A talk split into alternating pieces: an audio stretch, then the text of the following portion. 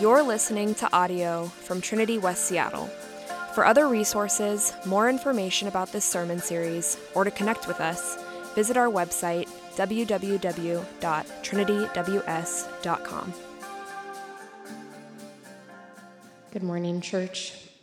Today I'm going to be reading from Matthew 13, 53 through 58. Please stand as you are able for the reading of God's word. And when Jesus had finished these parables, he went away from there, and coming to his hometown, he taught them in their synagogue, so that they were astonished. And they said, Where did this man get this wisdom and these mighty works? Is not this the carpenter's son? Is not his mother called Mary? And are not his brothers James and Joseph and Simon and Judas? And are not all his sisters with us? Where then did this man get all these things? And they took offense at him. But Jesus said to them, A prophet is not without honor except in his hometown and in his own household.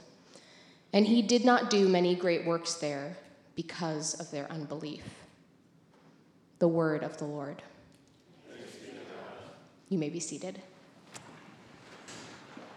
All right, let's pray as we get started on this.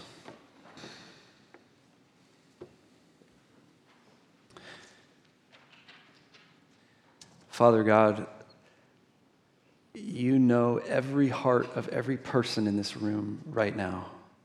You know where each person is at in relationship to you. You know where each person is coming from just today in general.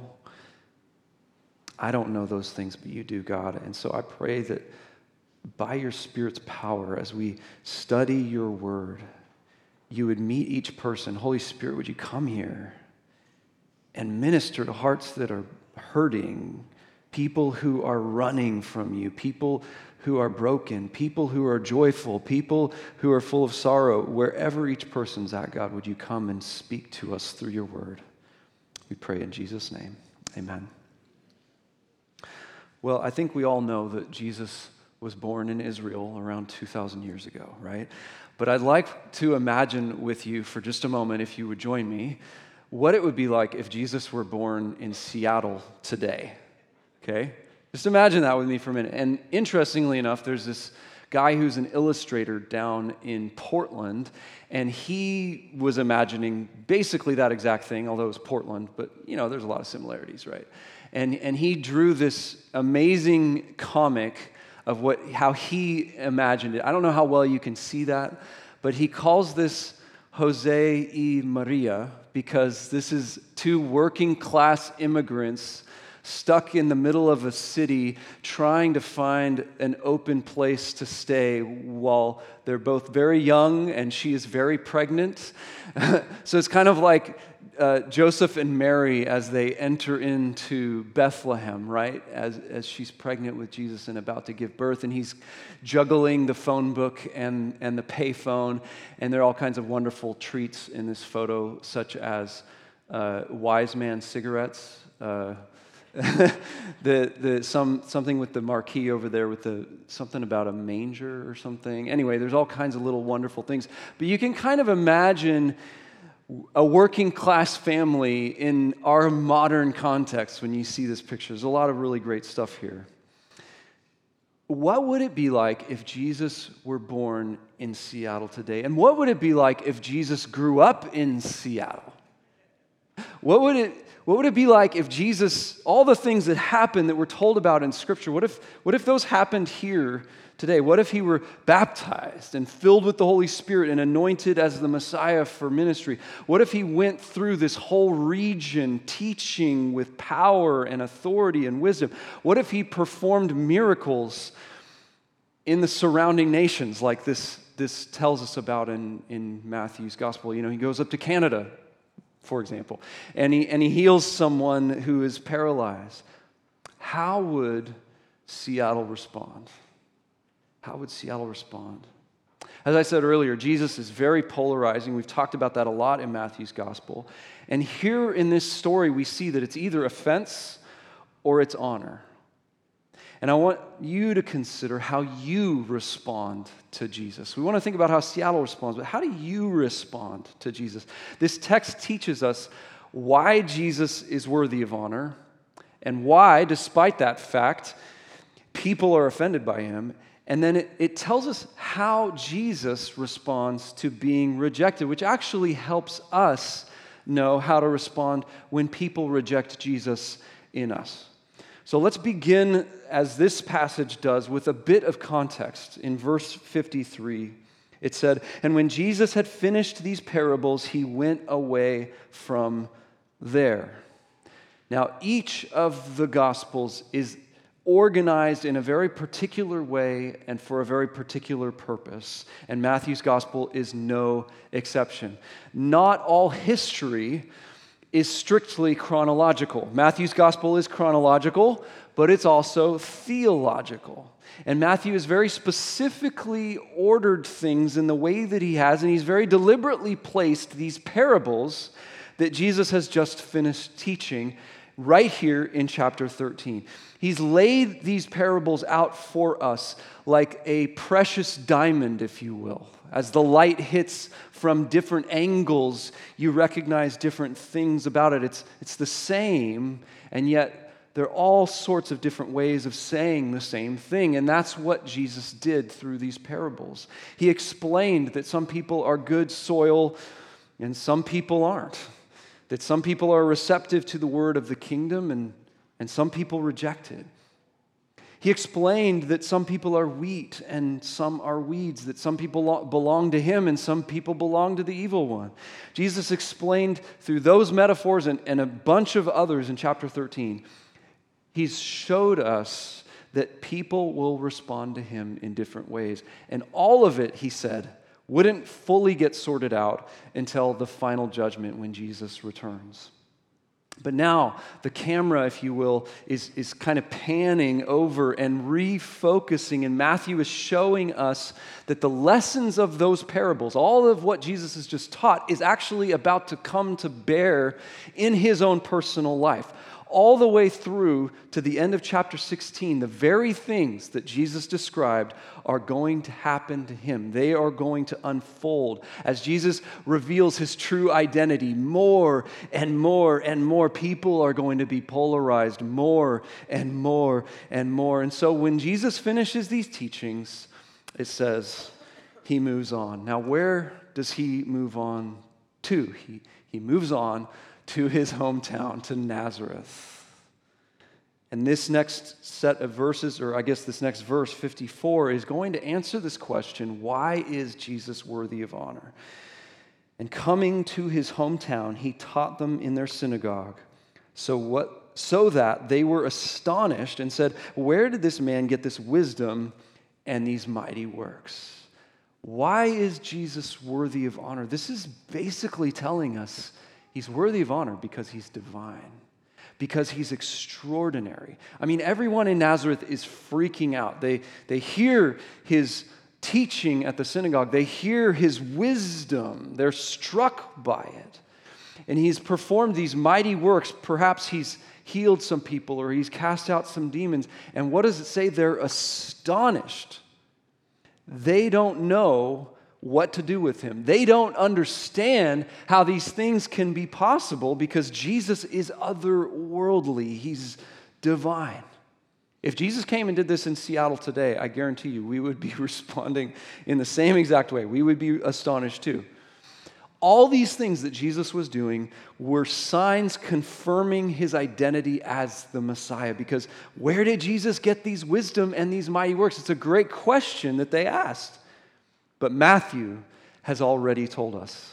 He's already answered that question. Rewind with me, if you will, for just a moment back to Matthew chapter 3, where it tells us the answer to that question.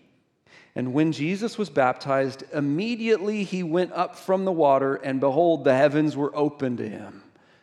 And he saw the Spirit of God descending like a dove and coming to rest on him. And behold, a voice from heaven said, This is my beloved Son, with whom I am well pleased.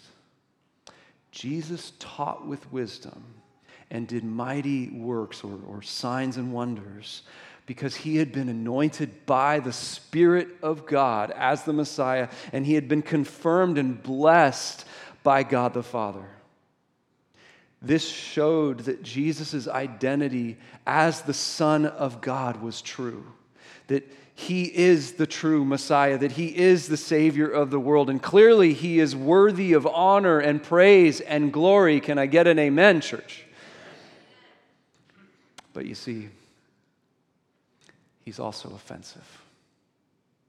In fact, that's part of why he's offensive. And this right here is the last time that Matthew records Jesus as having taught in a synagogue. Why? Because Matthew's trying to show us that by and large, the Jews have rejected Jesus. He is simply too offensive for them. But why? Why? Why? Why is Jesus so offensive? Let's look at how this tells us in these next few verses.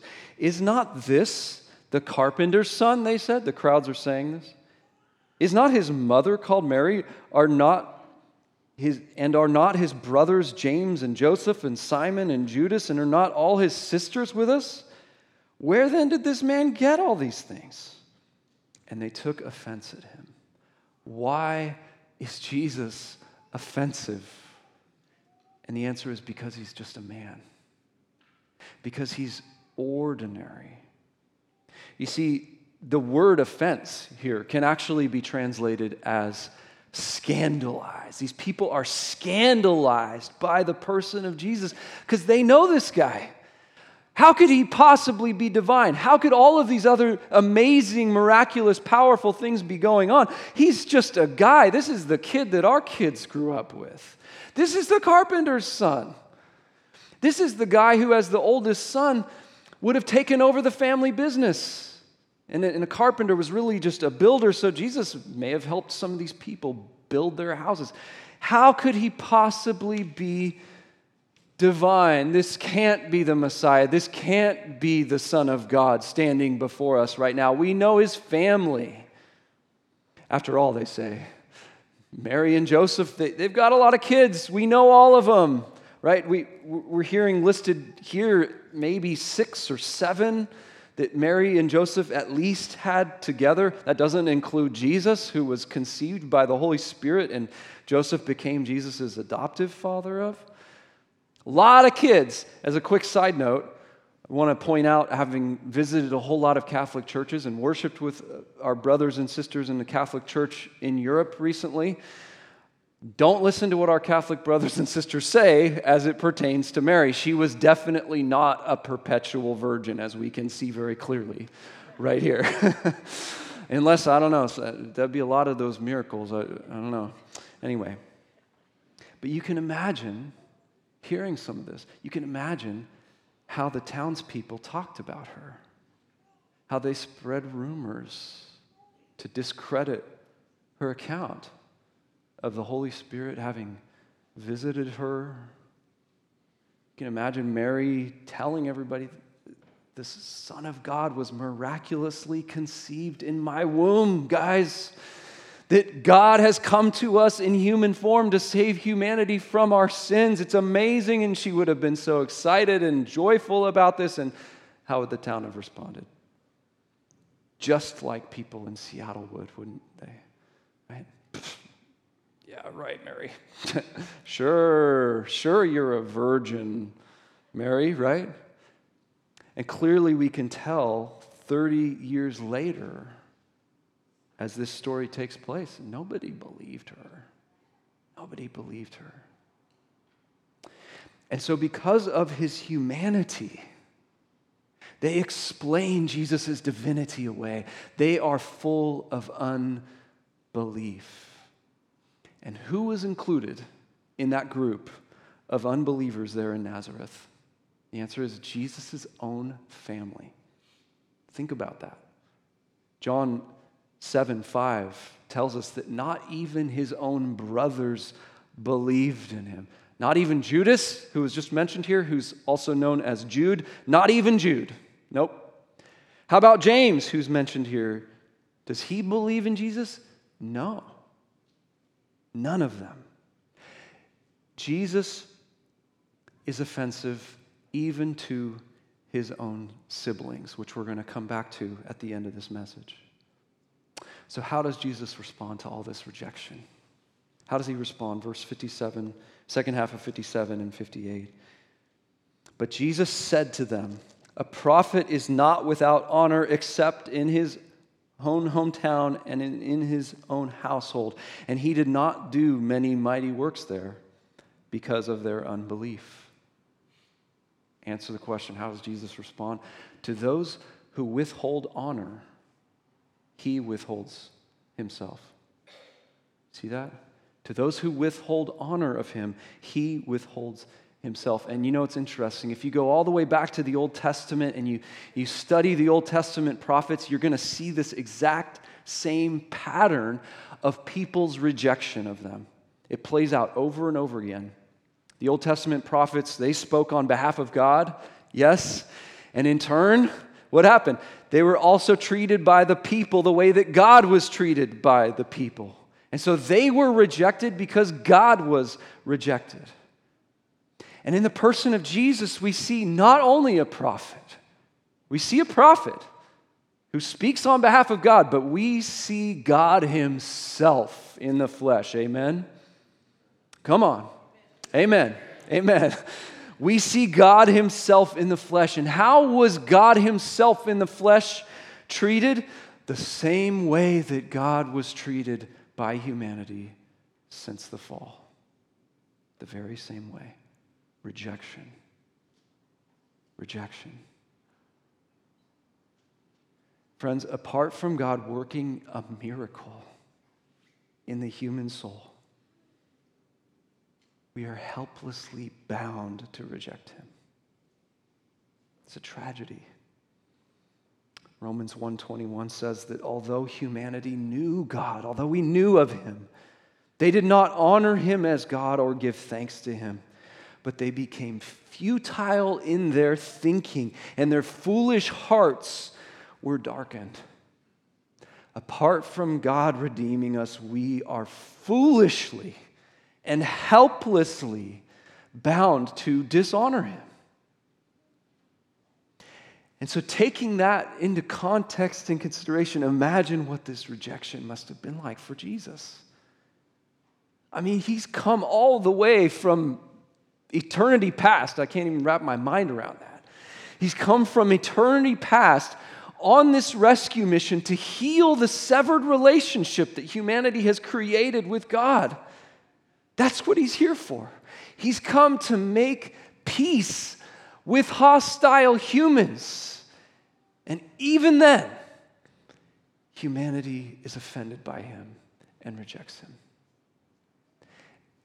And think about this it's not just, you know, generic humanity as a, as a, as a cold, impersonal, theoretical group of people out there. No, he is also rejected specifically by the very people who he has spent his entire life with.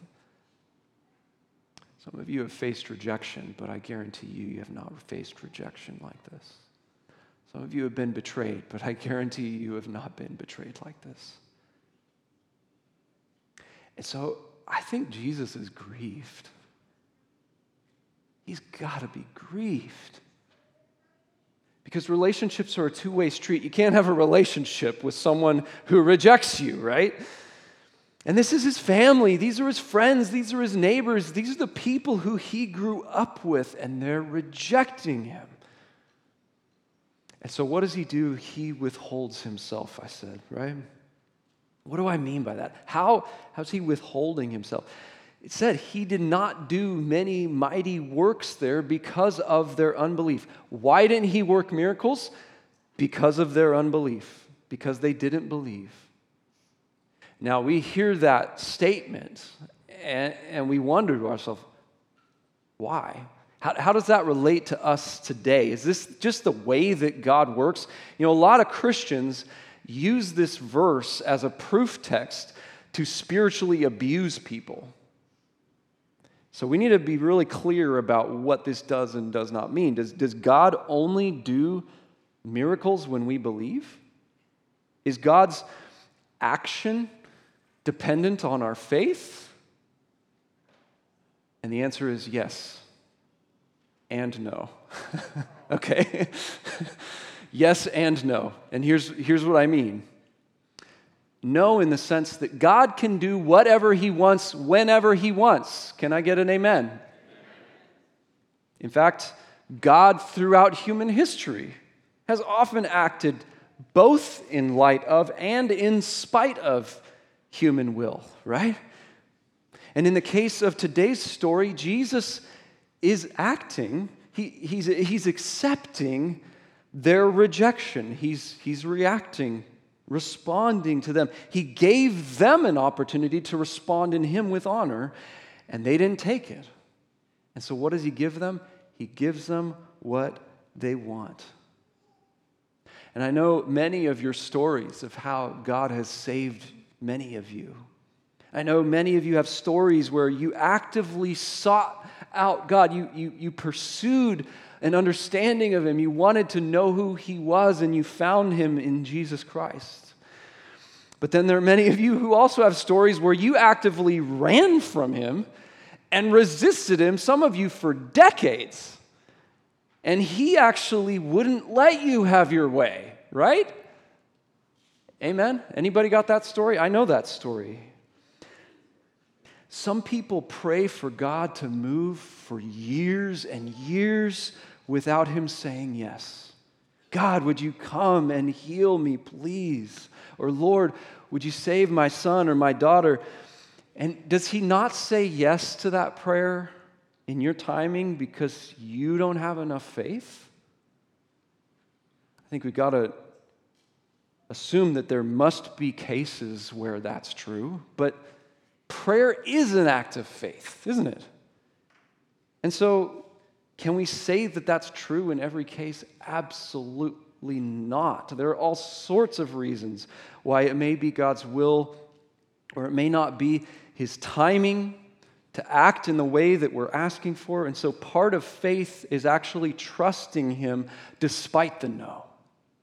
Faith is trusting Him despite the not now when God gives, it, gives us that answer. And so sometimes God does mighty works. I've experienced it. I know some of you have experienced it. And other times, He chooses not to. And that does interact with our faith in a way that's just mysterious. We don't have an always one way or another.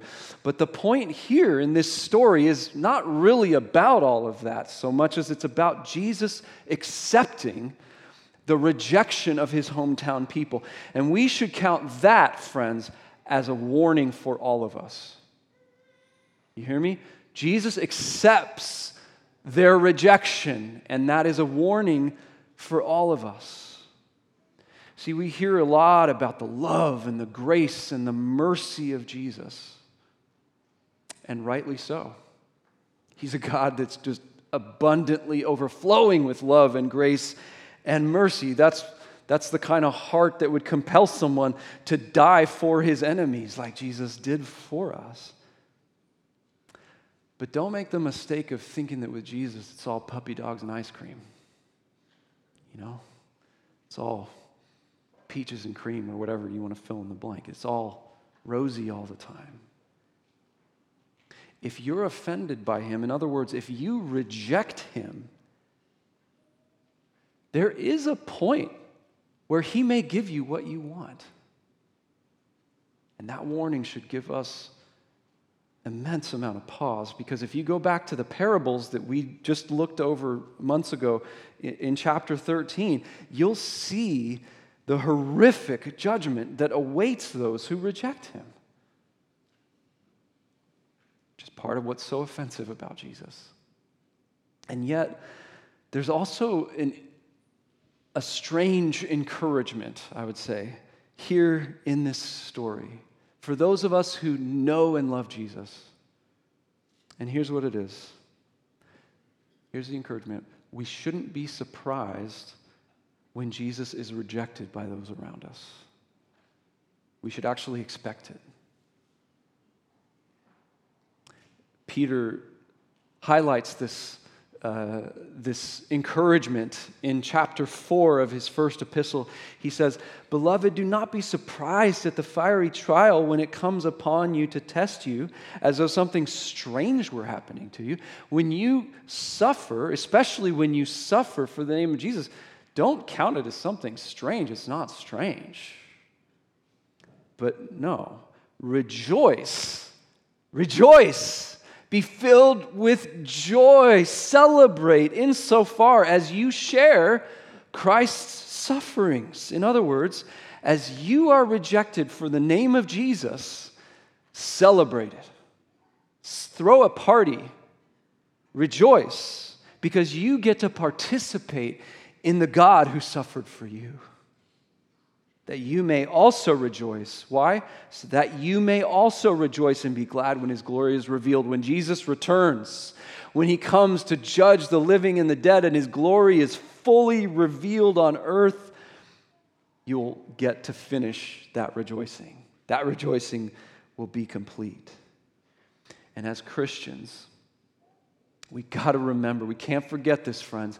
We follow a God who was rejected. And what does that tell us? It tells us that people will reject Christ in us too. And you see, if we forget this and then someone rejects us, we, we might all respond in, in many different ways other than what Peter has just told us to rejoice. Our tendency is to respond in a lot of different ways besides rejoicing. And, and I want to close our time with three and just unpack them briefly with you as we consider where our hearts are at before God today. The first one is we might be compelled to throw in the towel. So this is just these are ways that we might respond to the fear of being rejected. We might throw in the towel. Just I just give up. This is too hard to follow Jesus in this place, in this time, in this culture. It's just too hard. And, and some of you might make the, you might think, maybe it's not worth it. Maybe this isn't worth it. And if that's you, friend, I love you, but I got to tell you, you're terrible at math. Okay? Let me explain what I mean. If you think it's not worth it, let's just do some math together, okay, for just a minute. Which is longer, this moment right now or eternity? Okay, right? Or, or how about this? Which is longer, this life, maybe if you're lucky, 70, 80, 90 years, or infinity years? Which one is longer, right? Or which one is more valuable, the opinion of people or the glory of God? Which one? See, avoiding one minuscule little painful moment from people is nothing when compared to forever with Jesus. Amen? Amen? So don't give up. It is worth it. It is absolutely worth it. What else? Forgetting that being rejected for Jesus is part of what we signed up for when we chose to follow him might also lead us to, to another fear here. It might lead us to downplay Jesus' role and significance in our lives. Maybe we aren't like ready to fully throw in the towel. We're like, this eternal life thing seems like a good deal. So I'm, I, I don't want to fully say I'm not any, don't have anything to do with Jesus. But it's creating this sort of privatized faith versus a very public faith which in effect, friends, is throwing in the towel. Because as Pastor Harvey said as he was with us last week, there's no such thing as privatized faith. Private faith isn't really faith. And think about this. If someone saved your life, let's just say you're drowning in the ocean and someone throws you a life preserver, you would tell everyone about them, wouldn't you? you would go on to, to, to, share that story time and time again with no hesitation, no fear. No fear that you might look bad because you were so helpless and you needed to be saved, right? No fear about the person who saved you and what people might think about them. And, Christian, if you're a Christian, Jesus saved your soul. So, how could you not honor him? The only reason you would not honor him is because you know my, what might happen to you if you do. You might be treated like he was. But, Christians in the room, don't you want to honor him? Don't you want to rejoice in him and tell people about him? You should. You should honor him. You should tell everyone about them. You shouldn't pretend like he's not a part of your life or downplay his role in your life. And finally, forgetting that being rejected for Jesus is part of what we signed up for when we chose to follow him might lead us to this final fear of being rejected, and we might avoid offending people. I think we all believe deep down that offending people is bad, right? Yes? Can, am I the only one who thinks this, right?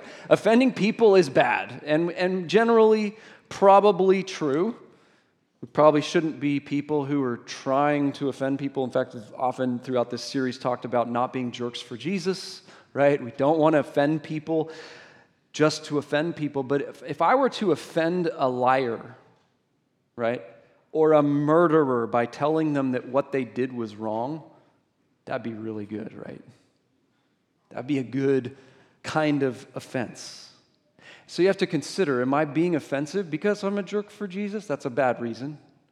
Am I being offensive because I have a lack of care and concern for other people? Bad reason to offend people. But am I offensive because the gospel is offensive? Good reason. Good reason. And in fact, as people are offended, what we've just learned is that it's a reason to rejoice and to be encouraged because we get to share in what Christ experienced. Now, we need to be careful here. Classic, classic Christian, like fundamentalist uh, thing to do is to be self righteous and proud and call it, I'm standing up for Jesus, right? We don't want to, we don't have anything to do with that. While we should be okay with offending people for good reason, we also shouldn't try to offend people. So we got to be sure if, if we're being rejected, it's actually for the sake of the gospel, not because we're just such an offensive person in general. And Peter actually tells us in his epistle, he tells us to honor Christ in our hearts always being willing to give a response or a defense to anyone who asks you for the reason, for the hope that is within you. But he says, do it, make a defense with gentleness, do it with respect. So, in other words, with kindness and care. And that kindness and care that you show people when you share Jesus with them are as important as the words that you share. Both important. And in many ways, the messenger is the message. The way that you share Jesus is going to teach them about what Jesus is like. So don't avoid offending people if it means avoiding sharing Jesus with them. And in closing, I want you just to think about how do you respond to Jesus? How are you going to respond to Jesus today? Honor or offense? Can you reconcile this God of paradoxes that Jesus' hometown could not reconcile? Can you reconcile and respond in honor to the fact that God is, that Jesus is human and divine? Can you respond to Jesus in honor in the fact that he is a carpenter? Yes, but he's also the Messiah. That he is ordinary, but he's also extraordinary. That he is weak, but he's also powerful, all powerful. That he is like us in every way except that he's unlike us, in that he is without sin. Can you come to terms with the seeming contradiction of Jesus' nature? Told you earlier I'd come back to Jesus' brothers, James and Jude. Remember, they were part of that group of people who had rejected Jesus. But the event that allowed them to come to terms with the paradoxical Jesus was his resurrection. after his resurrection, after Jesus rose, all the ambiguity, all the struggle for them, it was over. They were 100% all in. There was no more offense, it was all honor. In fact, Jesus' brother Jude went on to write a book of the Bible, right? Praising Jesus, honoring him as Christ and the Son of God. His brother James also wrote a book of the Bible, and he even went on to become the Bishop of Jerusalem. And both of these brothers went on to put their lives on the line and be martyred as loyal worshipers of Jesus Christ. Why? Why? Because they caught a glimpse of Jesus' glory. They saw him as he truly is, and their view of him was transformed. It wasn't a struggle to see these apparent paradoxes any longer. The brother who they had grown up with was now the Messiah. The carpenter that they'd probably worked alongside of was now the prophet. The one who they, you know, ate breakfast with was now the one who they were saved by. Have you caught a glimpse of Jesus' glory? Has it transformed your view of him?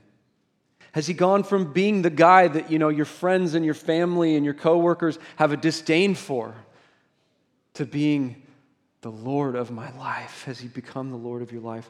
If so, then let's respond to him together. That's what we're going to do now together, friends.